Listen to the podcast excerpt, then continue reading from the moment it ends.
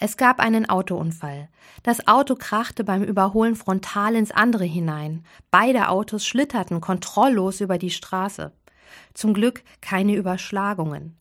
Aber gegen die Leitplanke ist das eine Auto trotzdem gekracht. Totalschaden. Allen Insassen geht es zum Glück gut. Außer Prellungen und einem Schock nichts Schlimmeres. Gott sei Dank. Das hätte auch ganz anders ausgehen können. Mal wieder so eine Situation, wo ich denke, da war ein Schutzengel dabei. Und mir fallen viele Momente ein, bei denen es so für mich war. Als ich vom Fahrrad gestürzt bin oder bei dem Unwetter auf dem Nachhauseweg oder wenn Menschen mir plötzlich helfen oder wenn ich in letzter Sekunde doch noch Glück habe und nichts passiert. Ist das Zufall? Ich glaube, da ist mehr. Ein Schutzengel, eine Botschaft von Gott, der sagt, ich denke an dich.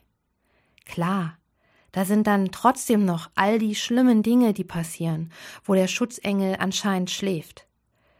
Ich habe keine Antwort darauf, warum und ob Gott das will oder warum er das zulässt oder was er sich dabei denkt, keine Ahnung. Aber ich erlebe Gott oft als jemanden, der mir hilft, zum Beispiel durch Schutzengel, die zur richtigen Zeit am richtigen Ort sind. In der Bibel steht ja auch, denn er hat seinen Engeln befohlen, dass sie dich behüten auf allen deinen Wegen.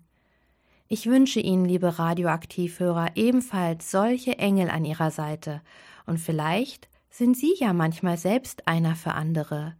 Das ist doch dann auch ein unbeschreiblich schönes Gefühl. Einen guten Start in den Tag wünscht Ihnen Ihre Pastorin Ira Weidner aus Bad Pyrmont.